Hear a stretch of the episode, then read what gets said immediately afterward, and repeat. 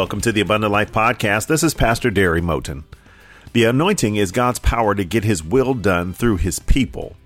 The number one thing on God's list to be done is for the church to fulfill the ministry of reconciliation, which is leading the people that God has placed in our lives back to Him. In today's message, we're going to look at how the anointing of God equips us to change the world through the gospel of Jesus Christ. Listen in, take notes, and I'll talk with you at the end of the broadcast.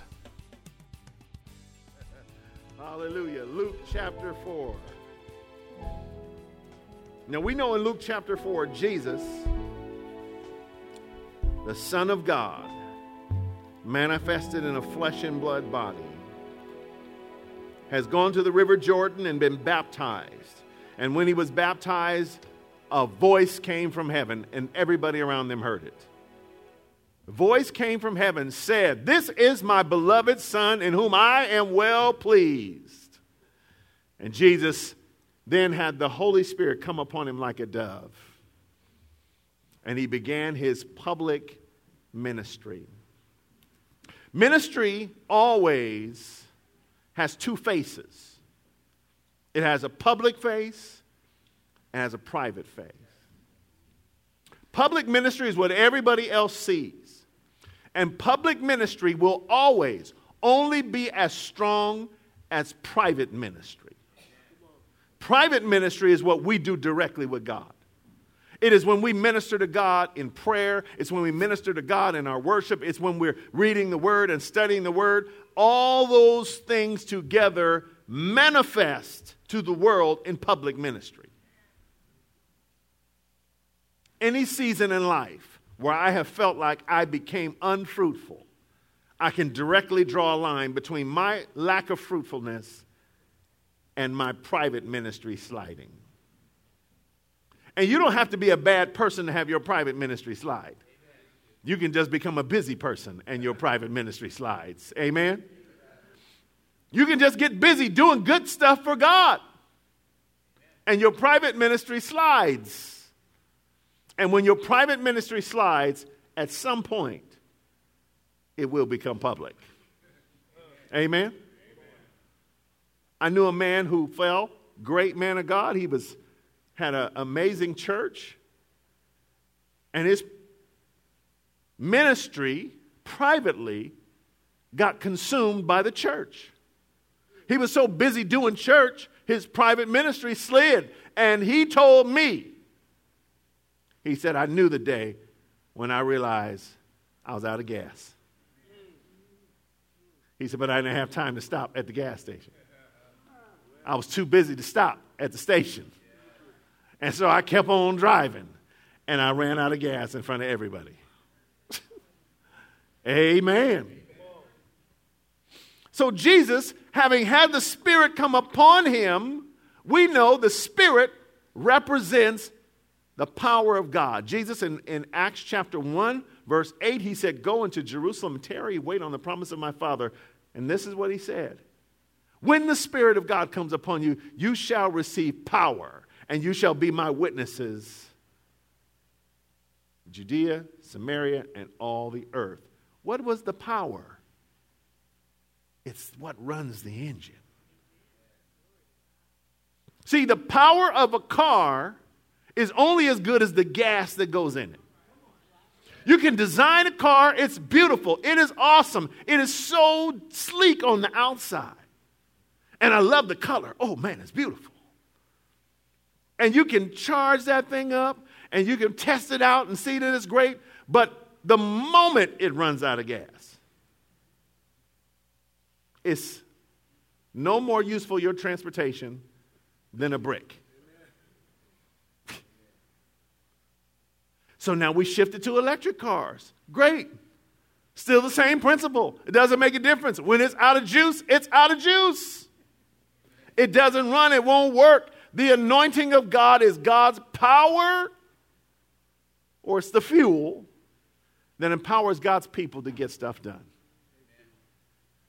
You have to have the anointing from God to get things done. And personal testimony is this if you let yourself get too low, there's only so far you can go. You put your electric car on the charger for an hour and a half, and you go and you say, I'm driving all the way to Los Angeles. No, you're not. you're going to get to Dublin and start using gas because you're going to run out fast. And you know what? The lower the battery, the faster it discharges. Very simple principle of physics. The less there is in a big container, it just runs out faster. So, why is that important to every Christian? It's important to every Christian because we talk about anointing all the time, but anointing is only power to get things done. But that power that we get to get things done can only come from God. You can run so long on natural gifts and natural talents and natural abilities because you're gifted. You are totally gifted. You are so gifted beyond human capacity to understand. They're still trying to figure out how your genes are passing on abilities because you are totally gifted. However, to get stuff done for God, you have to not only be gifted, you have to be empowered. You can just be gifted, you have to have the gift and the fuel. I'm going to stick on cars for a minute.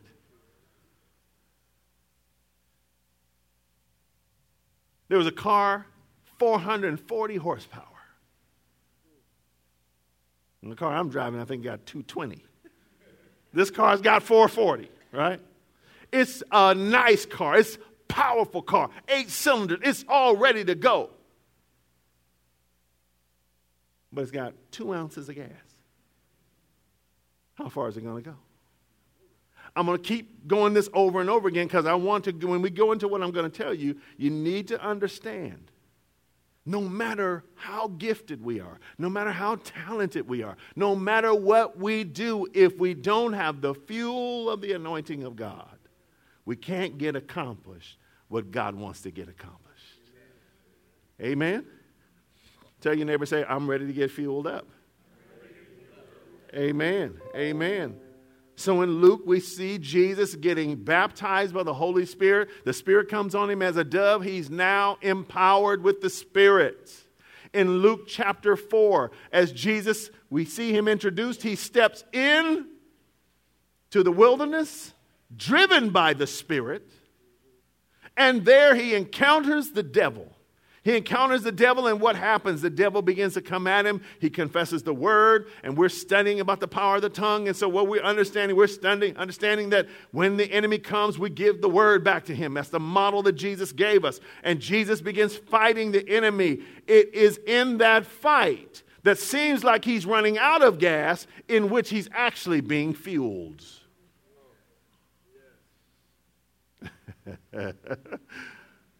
It seems like, in the natural sense, when we have a natural fight, we're tired after the fight. Except when you fight the enemy and you come at him and you've got the word and the spirit operating in you, when the fight is over, you're stronger than when you started fighting. So, fighting in the spirit is necessary to get you fueled up. But in spiritual terms, we run from spiritual fights because we think of spiritual fights the same way we think of natural fights, but it's not the same. As a matter of fact, in the book of Ephesians, Jesus said, you guess what? Excuse me, Paul told, told the Ephesians church, he said, listen, you're going to have to get all armored up. Get armored up. Be wise. Understand how this works. Get armored up. You'll be able to withstand the wiles of the enemy. Why? Because your fights are going to strengthen you. Amen?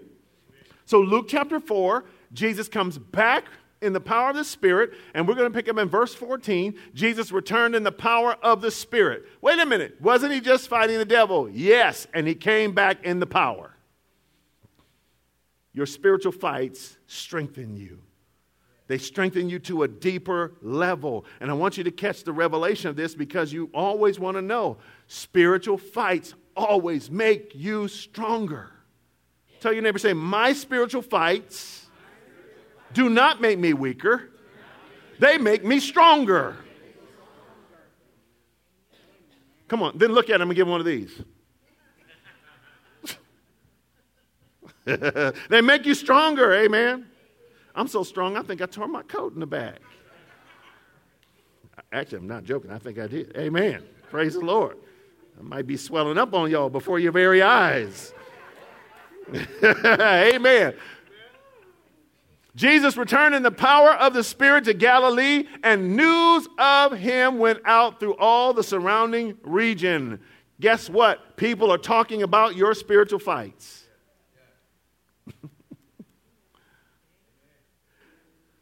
Listen, I saw a man that I used to go to church with, and he heard different things about us starting the church.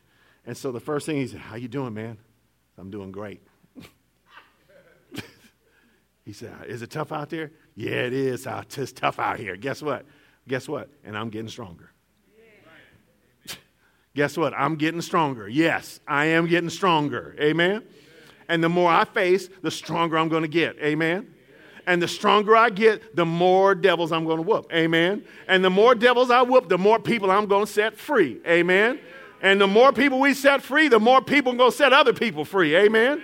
Because we got an anointing from the Holy One. Because why? Because we come out into the wilderness, we're fighting the devil, and we're getting stronger every moment. Stronger. Y'all remember that song? Stronger, stronger. I'm getting stronger. The joy of the Lord, it, it makes me stronger, greater, greater. My God is greater. His power, His power, it makes me stronger. yeah. Why do you get stronger? Because this is not the world system we are talking about. We are talking about the spiritual system that comes from God. And if you start to get your mind wrapped around the spiritual system, it's going to make you so strong.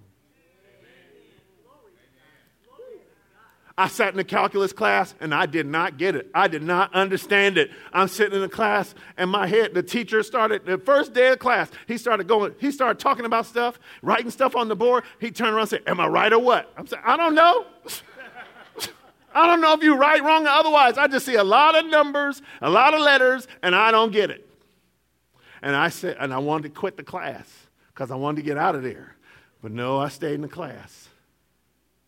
And right about week four, I said, oh, I got it. I got it now, man. Once I got, my mind had to get shifted to think a different way. Because the understanding about calculus was not the same as it was in algebra or trigonometry that I learned. I had to learn there was a different way of looking at these problems and there was a different way of me thinking about them and what I was actually thinking about. And when I figured out what I was looking at, I got it now. Because now all the other principles I learned work. Amen? That's how your spiritual life is. You're learning spiritual lessons every day, all the time. You're lesson, learning things on and on and on again, and sometimes you don't see how they're connected. And then one day you're going to be somewhere and you're going to say, Oh, I see that devil. I see that devil now. I see him and I know what to do with him. Why? Because the lessons I've learned in the wilderness. Ooh, man, in the private ministry those lessons I learned in private, man, now they work in public. Man, now they work in front of everybody. Those lessons I learned when nobody realized I was struggling. Lessons I learned when nobody even realized I had a problem. Those things I was dealing with. I couldn't tell anybody because nobody understood what I was trying to say. Those things all of a sudden all came together. And man, now, publicly, people see God working. Tell your neighbor, say, I'm ready. I'm ready. Amen. Verse 15, he taught in their synagogues, being glorified by all. So he came to Nazareth, where he's been brought up. And as was his custom, he went to the synagogue on the Sabbath day and stood up to read. And when he handed the book of the prophet Isaiah, and when he found it, he opened it, the book, and he found the place where it was written, The Spirit of the Lord is upon me because Not because the Spirit upon, is upon me, I'm anointed. no. The reason the Spirit is on me is because I am anointed. See, I'm, I, see, when I first stepped and realized God was calling me to ministry, when I first took the first step, it was a private step. nobody else knew I was taking it. And I sure wasn't telling nobody I was taking it. I didn't, want, I didn't want people calling me minister or anything else. I just knew I had to obey God. I took a private step. And the private step started to equip me. And I learned that I was anointed before anybody else knew it. Because I was anointed. What makes you anointed? Hearing God. Hearing God say something needs to be dealt with. Hearing God say, these kids need to be taught the word. Hearing God say, you know what? My neighborhood needs prayer. Hearing, man, these people on my job, they crazy as. Hearing those things means you have an anointing. Now you need the power to come behind the anointing. The anointing is God saying, I've got something for you to show you how to make a change, how to change the environment or change the world. And when you hear the voice, then you realize that change needs to happen. You say, Lord, I don't know what to do. He said, Now I'm going to put the Spirit of the Lord on you. So, what did Jesus say? The Spirit of the Lord is upon me because He anointed me to do something. Jesus said, I look over the world, I see brokenhearted people. I look over the world, I see poor people. I look over the world, I see those indebted and distressed and discontented. I look out and I see all those people all over. I notice them. I see them everywhere I go. And because I see them, God then put the Spirit on me, so now I'm empowered to do something. See, we have been trained that there's a handful of anointed people and those people are anointed, and those people are then called to do everything else, and we just live our life and wait for things to happen. Guess what? That's second chair living. See, we believe, if we believe that there's anointed people over there, out, those people are out there somewhere and they're called to change the world. If you believe that, then you're not recognizing the fact that God wants to use you. And we say it all the time oh, I want God to use me. But guess what? You're going to have to come along and let God equip you in private so he can use you in public. Amen? See, God equips us in private. And in private, you can fall and stumble and do all kinds of stuff. And then when you come in public, you're not worried about falling. See, sometimes we want to step into public and minister to people when we haven't spent any private time. And so we're scared when we come in public because why? Because the private time hasn't given us confidence. Listen, if you are cooking something and you have your cookbook out and your cookbook gives you all directions, do not invite me over. I want you to cook when you've cooked it already. And then when I come over, you'll be confident about serving it and then neither one of us will be in an awkward situation. Amen? If you're cooking it for the first time, don't try to serve it to other people. Cook it for the first time in private. Taste it. If you taste it, you can tell me, now taste and see.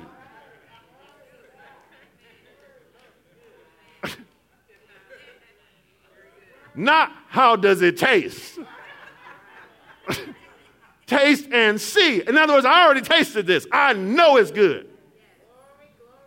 You're going to love this. Pastor Derek, when you come, oh man, you're going to love this, Pastor. Why? Because I love it. I've had it before. Too many times, the Christian faith has led us to try to witness to people to things we have not seen. And so we're discovering with them which is why when we get down the road and they say, What's going on? You say, Man, I don't know. I ain't tried this before. no, you don't serve people what you haven't tested. Matter of fact, this principle is so strong. David was a young caterer bringing food to his brothers who were in the army. And so when he brought food to his brothers, his brothers were all standing on a mountainside, and in the valley, was Goliath, the giant, screaming obscenities at them, threatening them, and telling them, you know what? I see all y'all on the hillside. Any one of y'all come down here. I got something for you. The king himself, who was head and shoulders taller than everybody else, King Saul, was still afraid. And he said he wasn't going down. So David, the caterer, because he's bringing food, he says, Well, what, what's in it for somebody that goes down there?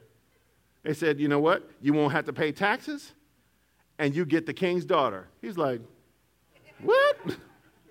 No taxes and a wife?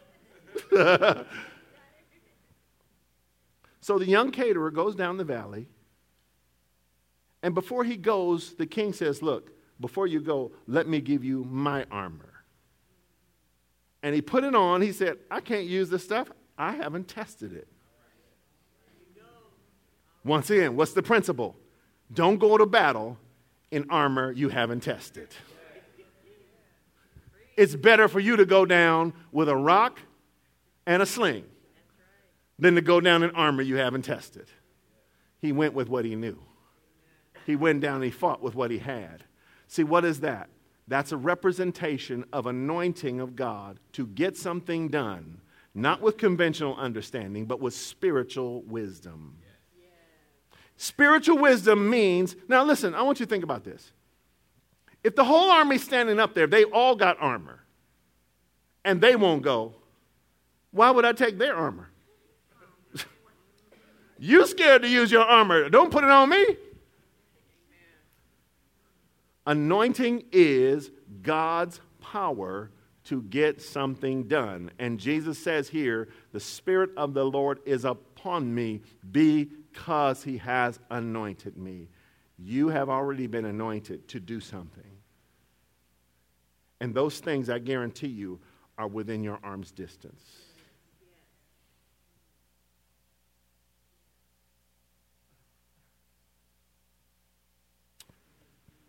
I met a person, I used to be responsible for ministers' training in my former church. And this person came in and they said to me, they said, Elder Derry, I'm called to be an apostle to the nations. Do you believe that? I said, Well, I'll just tell you this. If you're called to be an apostle to the nations, it'll begin where you are. Because what they were actually asking me was, please validate my vision so I can start telling people what to do. Because if I'm an apostle, I get to jump to the head of the line in their mind. But that's not how apostles are proven. Apostles are proven in shipwrecks. apostles are proven when they get bit by snakes, poisonous snakes, and they don't die. Apostles are proven when they go to places nobody wants to hear the gospel and they go and start churches there anyway. That's how apostles are proven. So if you believe you're an apostle, guess what? Your gift will make room for you. We won't have to, we won't have to do anything else with you. So you can't become something without dealing with the battles. The Paul was bit by a snake and did not die. Did it make him weaker or did it make him stronger? It made him stronger. Paul was shipwrecked left for dead. Did it make him weaker or did it make it stronger? Y'all don't sound confident. Did it make him weaker or did it make him stronger? Stronger. So why do we think we don't have to go through stuff?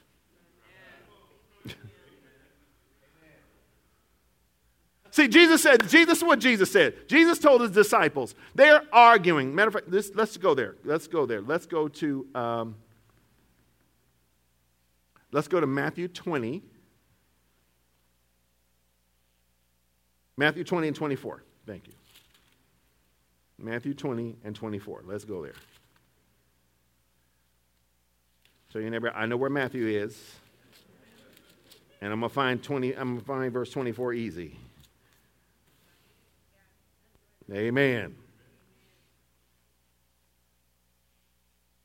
Now, what happens here is uh, the mother of James and John, two of Jesus' disciples, she, she rolls up on Jesus and said, um, Look, Jesus, um, I got two sons. They left the family business to come with you, okay? So this is what I would like to do this, do this for me, Jesus, please. Please, when you come into your kingdom, let one sit on the right and one sit on the left. Because they left a lot to come with you. And Jesus said, uh, No, that is not for me to give to them. What's for them is for them. And then what happens is the other disciples heard that they sent their mother to talk to Jesus. And so when the ten heard it, they were greatly displeased with the two brothers. Like, man, really? Y'all sent your mama there? you sent your mama to talk to Jesus, man? Really? But Jesus called them to himself and said, You know that the Gentiles lord over those who they oversee. Apply that word to our lives, Lord. Give us heart and faith and stamina to stand on the word. You know that the, ruler of the rulers of the Gentiles lord it over them, and those who are great exercise authority over them. Yet it shall not be so among you. But whoever Amen. desires to Amen. become great Open among you, let him become your servant. Your Bibles to Luke chapter 4. We're going to talk in the next he told him, weeks about the anointing. He told him, you guys believe still that greatness comes from lording over others. Openly. You, that's what you still believe. The anointing. Later on, the Jesus had to, to, give a simple definition, wash their feet because they still didn't get it. To get his work done you still believe that if you lord over others, it gives you power. The anointing is but he said, no. Actually, if you want to be great, done through you have to become a servant. People. Now I know you. if you want to be great, you have to learn how to serve. In other words, you, you have to recognize that there's a different system in place. Anointing is not the ability to be in charge of stuff. Anointing is the ability to serve toward That was an anointed worship. I know that's what you believe. What has God spoken? And it is. What does God want? That's not what does God want to bring to pass? And if we can understand those things, then we can start to, to move in the anointing, anointing of God. Amen. Amen. Listen. anointing. How are we going to summarize this? Anointing cannot be obtained through words or it can so be obtained through common actions. Anointing so can only be obtained by Amen? our drawing near a to God. A worship team has to get something done. What's they yes, have to get you done? guys are hearing they something else in the speakers. a group of people yes. into no, no, God's you, you, presence. So there has to be an talking. anointing to get that done. But anointing it's not is the devil, not but something is coming through the speakers. So amen. Things, and for too long, I saw, I saw Phil folks was getting nervous over here. Amen. I said, Ooh, that's the devil talking. Come on. No. the anointing is released by us beginning to take on the spirit of service. The spirit of service is what starts to release the anointing. Let me tell you something that you may not have fully embraced or grasped. African Amer- the African American culture in the United States is under significant struggle. Okay? The question is not what, the question is why. And we would immediately, the first thing we would say, it was slavery is the problem. But slavery wasn't actually the problem. Slavery was devastating, but it wasn't the problem. Because slavery was being overcome through a transition process. This is the problem. The problem was is in the transition out of slavery. And it's not just this group, it's any group that goes through this transition. When you transition out of slavery and you want change, what's the first thing you no longer want to do? Serve. You don't want to serve. And when you no longer want to serve, how are you going to become great? The only pathway to greatness now has to be selfishness. And so you have to then move into selfishness in order to become great because you won't try to become great or you will resist trying to become great through service. Unless service holds a level of prestige.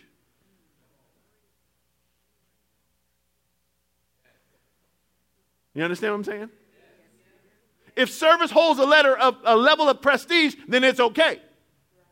But if service still makes me look like I'm serving, I won't. Because I'm not a slave. and you know why I identify with this? Because I have a dollar bill hanging in my closet that says I'm not a slave on it. I want you to understand. One of the reasons why American culture has such a big label of African American influence on it was because of our service. Our servitude made a mark on everybody. I share with you the guy the picture that I got. The, the uh, um, uh, one of my uh, uh in my re- genealogy research, one of my cousins sent me a picture of one of my ancestors who had been a slave, and there was a picture of her, and she's dressed in the white slave garb, and she's holding a baby. She's holding the family's baby. But guess what? You know what that means? That means my ancestor marked that child. That means my ancestor was the primary influencer in that child's life for a window of time. Why? Because of her service that seemed like slavery, but it was actually service. And that understanding of service, and again, I'm not, I'm not preaching about slavery, but I am preaching about mentality. Because we have to understand that if we have in our minds still, any of us who have that heritage, if we still have in our minds that service means slavery, then we will not move into the one thing that Jesus says makes you great.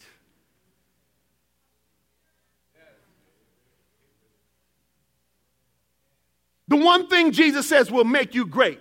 It's not lording over everybody else, it's learning how to serve.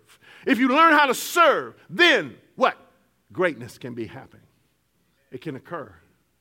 How can underprivileged people have an, their own sound? How could they have their own mark? How did that occur? It occurred because influence from service. Slaves are singing What's that song? We'll take that song, we'll bring it to church. That's how, that's how gospel got into the church. The gospel that we're used to hearing. How did that, how did that sound get into the church? It came from people of influence who were serving. Anointing, again, what happens in private becomes seen openly.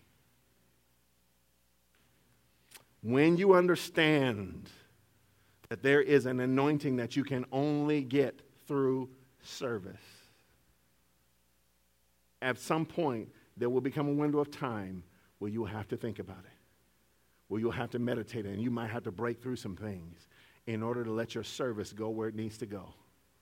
Because I'll tell you right now, my father was a black nationalist, and serving, we don't serve nobody except M O T E N.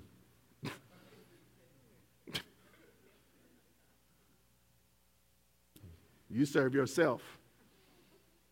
That's what I grew up. My, that's my father. Did. You, you serve yourself. You can work for you. Don't, you can grow up and be an entrepreneur. You can have your own business. You ain't working for the man. and I was not going to work for the man.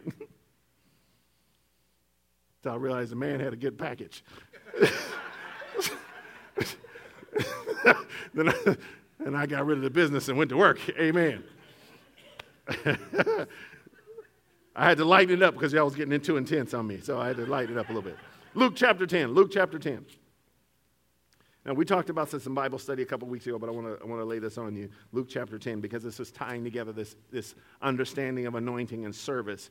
Because anointing and service have to go together, they have to flow together, they have to be together.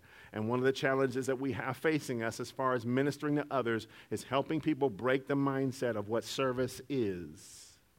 Now, I'm going to tell you something interesting the church has become such a model, even though people say they don't like church, the church has become so much of a model. I was watching a, a software how to, and I was, uh, you know, trying to learn this software, and, they, and this guy comes up for this particular company, and his, ti- his name was so and so, and his title was evangelist. I'm like, he's the product evangelist. He's supposed to do is tell the good news about this product to as many people as he can. That's his job. He's supposed to make videotapes. He's supposed to go out and talk to people. He's supposed to do everything he possibly can to make sure people use this software. And he's going to tell every great benefit of it. He's going to tell you why it's better than everything else. He's going to do that without fail. He's going to evangelize. and I was so caught off guard. I'm, wait a minute. They, they didn't even try to change the name, they just took it right out the Bible. You be an evangelist. Yeah, that's what we want. We want that guy.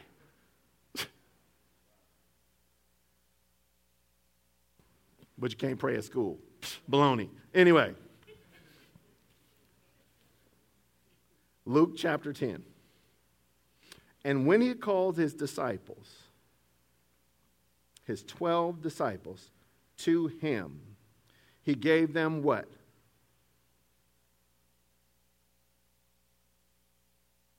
Oh, I'm looking at Matthew 10. I'm sorry. All right.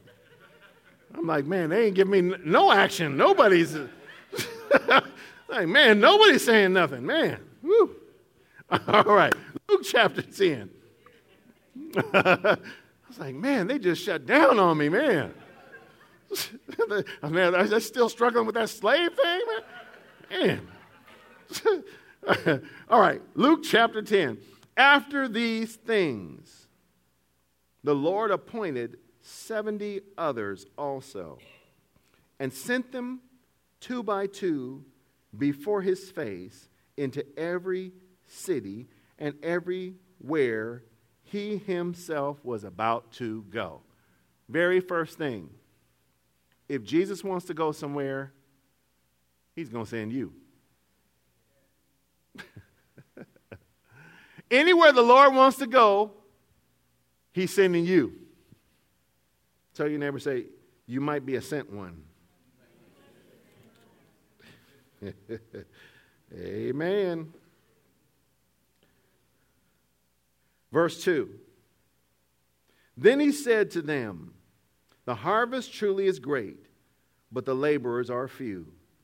Therefore, pray the Lord of the harvest to send out laborers into his harvest. Only look closely. After he called them to himself and commissioned them to go, remember, the Spirit of the Lord is upon me because He's anointed me. In other words, He commissioned them first. He called them to Himself, commissioned them, then came the instructions. Amen? Tell your neighbor, say, You might be commissioned already. So turn to the other neighbor and say, Matter of fact, you are commissioned.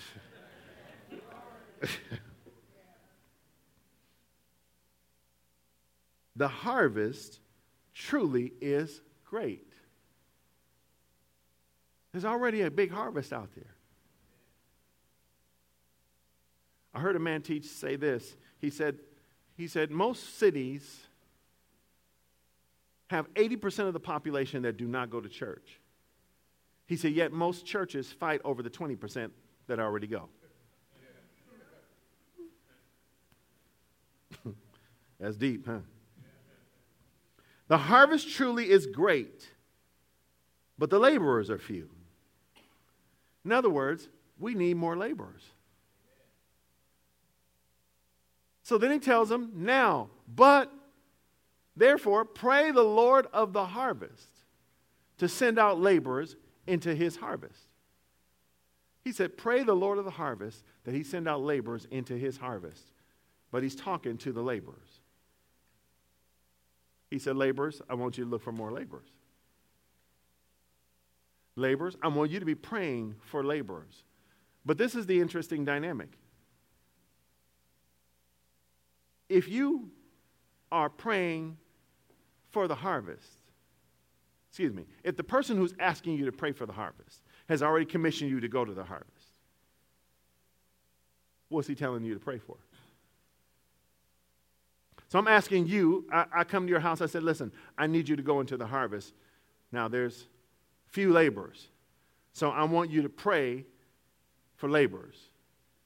Who am I asking you to pray for? Who's the first one on the list? You. no, don't overlook the fact that you're going into this harvest. So, you know what that means? That means if you're going to the harvest, that means guess what? There's plenty out there for you. I was in sales at one point in my life and sat down with the sales manager. He said, "You know, we're having a big sale coming up this week." I said, "Oh yeah, yeah." He said, uh, "He said, I expect you. I expect you to have a big day." I said, "Okay." He said, "No, no, no, no, no. I expect you to have a big day." he, he sat me down one on one, and he's telling me we got a big sale coming up. It's going to be plenty of customers coming through here. I expect you to have a big day. okay, I'll try. No, no, no, no. You, you, don't, don't try. I expect you to have a good big day. I had to get, I had to catch up to the, the thing here because I still think I got an out. No, you no, you don't have an out. No, you're going to have a big day. yeah, that's your option. The option is big day. don't I get another? No, it's just one option, big day. The harvest is great, but the laborers are few. In other words, there's more people out there than we got laborers going out there. Therefore, pray the Lord of the harvest, he send forth laborers into his harvest. Notice it doesn't say more laborers. Pray the Lord of the harvest, send laborers into the harvest. Not more, laborers. it means I expect you to have a big day. Amen? All right. I hope y'all getting what Jesus is telling you because I'm not telling you. Jesus is telling you. Amen. Verse 3 Go your way. Behold, I send you out as lambs among wolves. In other words, it's going to be tough out there.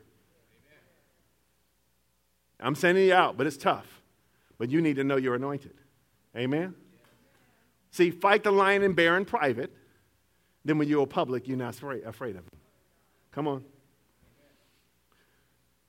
Carry neither money bag, sack, nor sandals, and greet no one along the road. In other words, when you get out there, you got to go who you're called to. Don't worry about people you're not called to.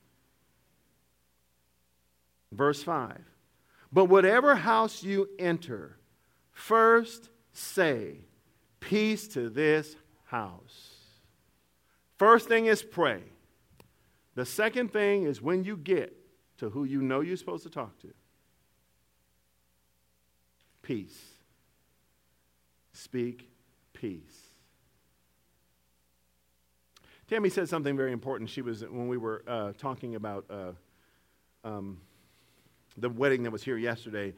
Somebody asked her a challenging question, and basically what they were saying is, "I have an issue, and I'm presenting my issue to you, and I want to know how you're going to respond to my issue." So instead of saying to them, "Your issue is unacceptable," What she said was, We will love on you. We're going to pray God's blessing on you. And we're going to sit down with you and talk whatever we need to talk about.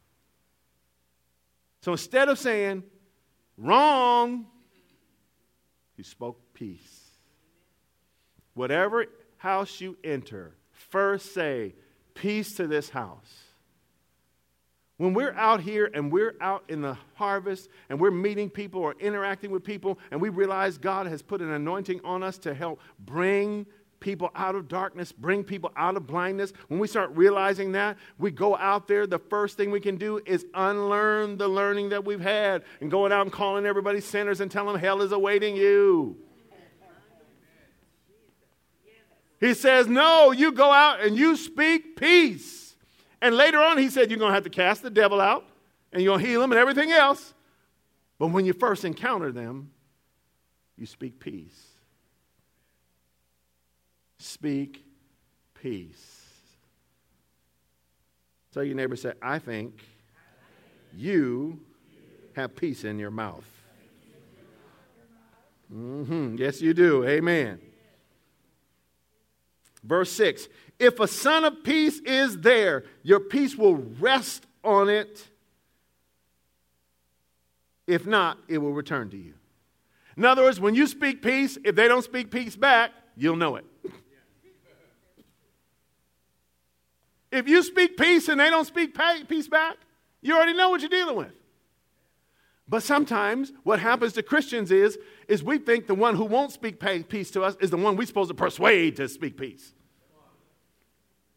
And I'm going to tell you what, there was a lot of Christians that tried to speak peace to me, and I did not speak peace back. And if they kept coming, I kept coming. and I remained a sinner. And some of them stopped being Christians. and I'm, I'm unfortunately, unfortunately, I'm serious, and I have had to repent. Don't argue with an unbeliever. Do not try to fight an unbeliever. You have rules and morals and things you have to stick to. The unbeliever will lie to your face and change his story and then call you a name and then do all kind of stuff. He doesn't have no rules to work with. you can't win one on fire. you got to let the Holy Spirit tell you who to talk to. Verse 7 and remain in the same place, eating and drinking such things as they give, for the laborer is worthy of his wages. Do not go from house to house. In other words, once you start ministering to somebody, stick with it. You start getting somebody who's receptive to the word, you keep feeding the word. You keep feeding the word. You keep feeding. them. I know lots of unbelievers who they, they, want, they want to talk. They want to talk. They're waiting to talk to somebody. But if you talk to them and then you leave them, who are they going to talk to next? Sometimes you got to keep on talking. To keep on talking. It took me years from the time I was conscious that people were trying to witness to me to me actually saying yes to God. Why? Because that's how it works. A farmer does not go out with a bag of seeds on Tuesday and eat apples on Wednesday. Because if you, I guarantee you this, if you're a farmer and you went out and dropped your bag of seeds on Monday and you was eating apples on Tuesday, you eating somebody else's apples. Those are not your apples. I just came out here. Was the tree was there? No, okay, yeah, that was not your tree. Check the address because you went to somebody else's house. Seed time and harvest. It requires time for growth. Amen? Verse 8 Whatever city you enter and they receive you, eat such things as are set before you, and heal the sick who are there, and say to them, The kingdom of God has come near to you. Okay. What does all this have to do with anointing? You need to let yourself become what God has called you to be. So that when you go into these environments and you start to minister to people, that you're filled, that you're ready. And you don't say to yourself, well, one of these days when I get ready, I'm going to go. No, you got to go. You got to go. Because guess what? He's expecting a big day. God's expecting big days from us. God's expecting us to, to start showing up places and having the anointing on us. Why? Because He already knows that we know that the Spirit is on us. He gave us the Spirit. If we start walking into places knowing that we have an anointing, if we start walking into places knowing that I'm going to speak my peace, and when my peace comes back, praise the Lord. We go places and we just walk into places, and whether we're on vacation or somewhere else, we speak peace. If it doesn't come back, okay. If it comes back, we're going further. This, this, this, at the picnic this week, two weeks ago, we had a lady that came, and when I got to the table, I'm going to talk to her. The lady brought her family, and they, they were, uh, you know, there. And the lady was a little wound up. And she immediately said, I'm, I'm, she does not, these are not the words she said, but this is my interpretation of what she said. Pray for these sinners before I hurt one of them. It was her family was with her, and basically, Pastor, pray, glad to be here. You need to pray for me and these sinners so I don't hurt somebody. She didn't say those words. That's my interpretation of the words, right? She said a little more savvy than that, but I, want, I ain't got time to explain it. So I want y'all to make sure you got it. So, but I wouldn't pray for her. You know why? Because it wasn't peace. See, I'm going to go pray for them sinner family members, and we're already at odds. I've introduced myself as a, as a battle person against them. So I wouldn't pray. And I just talked, and I spent time then making peace with those individuals. So I made peace with them, and I got on common ground with them. And then I could sit down with them, and then I could eat with them, then I could talk to them. And then I got up and went away, and somebody else walked in, and somebody else was now walking into the peaceful situation, could discern the need and minister to the need. Amen? Guess what? Am I insulted because I didn't get to be the one to bring, to, to bring it to finality? No, because I'm happy that the kingdom is being expanded. See, this is how evangelism ultimately works. You're going to sow seeds and plant and water, and somebody else is going to sow seeds and plant and water. And the anointing that you drop on people and the anointing somebody else drops on people, that anointing together is going to bring people to be free. And freedom comes when I'm in the position to recognize how I get freedom. And I get freedom from the gospel. Amen? Amen. Come on, let's talk real quick. We're going to close in just a minute. I want to get you understanding the steps that are here in Luke chapter 10. Step number one is to pray. Pray the Lord of the harvest that He send forth laborers in the harvest. Be aware that there's a harvest. Be aware that there are people out there and begin making your prayers directed to praying over those individuals, praying for those who are called. There's some people who didn't realize when they're praying and asking God to send laborers in the harvest, that there was an unbeliever who's going to be part of that team. I'm going to give you step two. I want you to listen to something really quick from Acts chapter 9. In Acts chapter 9, Paul has been knocked off a horse. Paul was persecuting the church.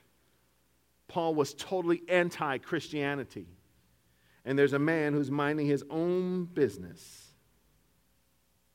And verse 10 says, Now there was a certain disciple at Damascus named Ananias. And to him the Lord said uh, in a vision, Ananias. And he said, Here I am, Lord. So the Lord said to him, Arise, go to the street called Straight, and inquire at the house of Judas for one called Saul of Tarsus. For behold, he's praying. And in a vision, he has seen a man named Ananias coming in and putting his hands on him so that he might receive his sight. Then Ananias answered, Lord, I have heard from many about this man, how much harm he's done to your saints in Jerusalem. And here he has authority from the chief priests to bind all who call on your name. Now, what's happening here? Ananias is a Christian. He's already a disciple, and he's minding his own business. And he's probably following instructions of Paul, praying for the harvest. Lord, send the harvest. Lord, praise God, send the laborers. Lord, I thank you. And then God says, I heard your prayers. Guess what? I want you to go pray for Paul. That dude? pray for that guy? Are you serious? Yeah. I'm sending you. Why? You're already anointed to go. Listen, there's some people out there you're already anointed to reach. You're already anointed to reach, but you might be scared to reach them. How many of you know there's people in your life that you're scared to talk to? Okay, I got all right. Yeah, right. Yeah, right. Okay, let's put it this way. How many know how many y'all know people in your life you should talk to, but you haven't yet. Ah, okay. Y'all, y'all didn't like that scared word. That's what it was. Amen.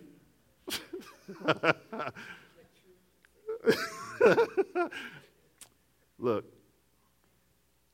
we don't talk to people because we're not sure what to say. And sometimes we don't talk to people because we don't know how they're going to respond. But either way it is, you need to know God's placed people in our lives and poured an anointing on us to come in and help break the chains in their life.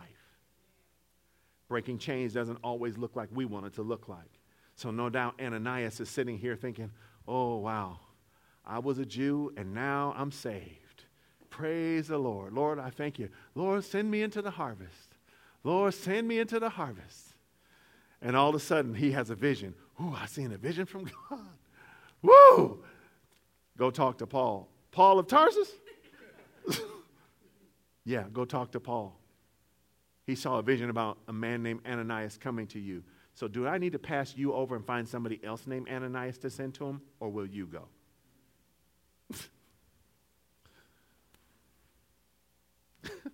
All right, I'm alone on that one. So, anyway, step one pray for the harvest. Number two is engage them with the blessing. Speak peace to their house. Don't go tell them what a dirty sinner they are. I mean, even if you have a broom sweeping the dirt from around their feet, don't tell them what a dirty sinner they are. even if you're cleaning up a mess for them, don't, don't, tell them they, don't tell them they're a sinner. Speak peace to them. oh, Lord. Engage them with the blessing. Third thing, connect with them in fellowship. I heard a man say this. He said, No, nobody ever receives the gospel without a meaningful conversation happening. And any meaningful conversation happens between two people who both agree to have a conversation. So, in other words, if I get a bullhorn and stand on a corner and preach the gospel,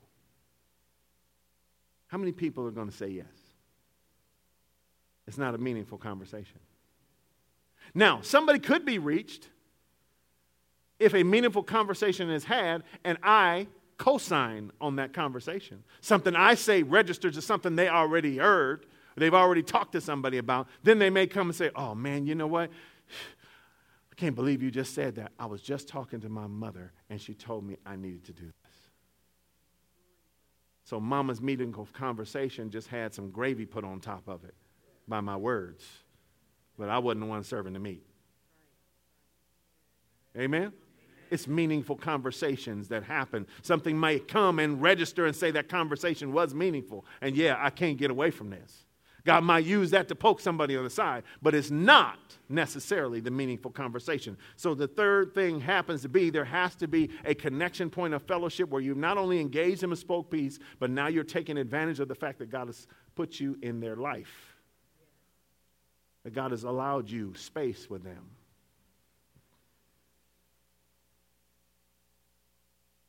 Number four, release the Holy Spirit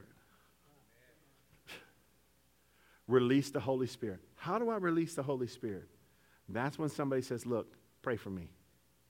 And you say, Yes, I will. Yes.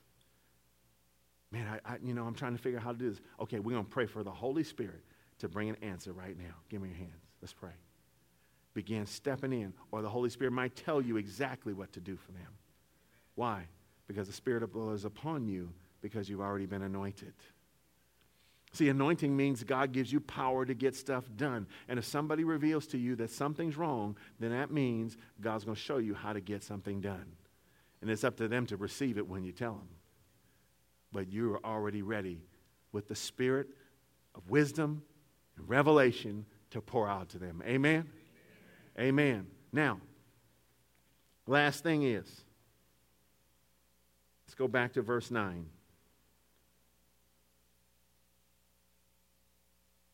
heal the sick who are there, and say to them, The kingdom of God has come near you.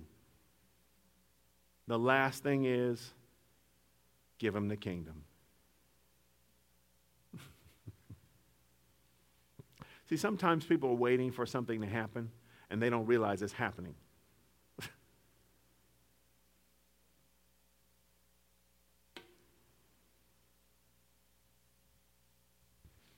I was talking to somebody one day, and they said, You know what? This man didn't know me. He met me for the first time, but we had a good conversation because he knew my father. And so me and him were talking. As he's talking, he says, he said, you know,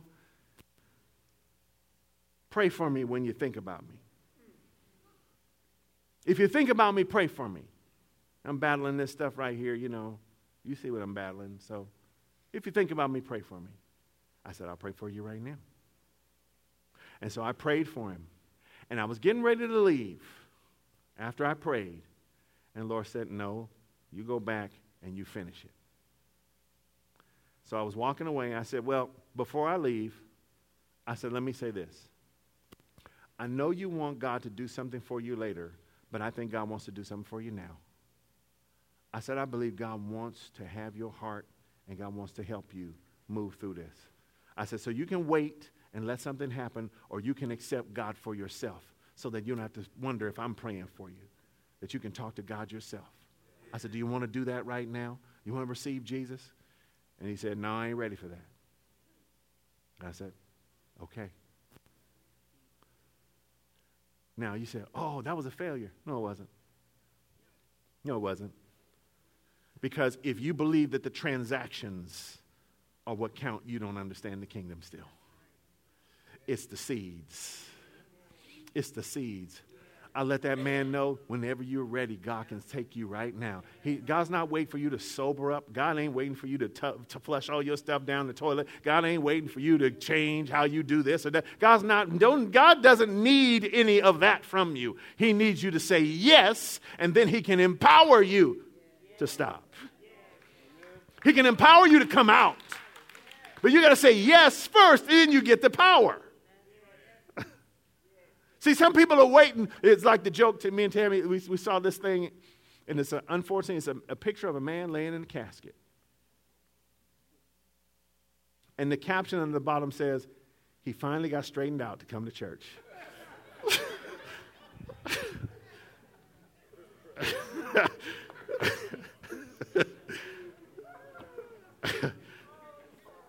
That's a hard one there. Amen. All right, let me finalize. Simple steps pray, engage them with the gospel, peace. Engage them with peace. Connect with them in fellowship. Take that opportunity to connect with people.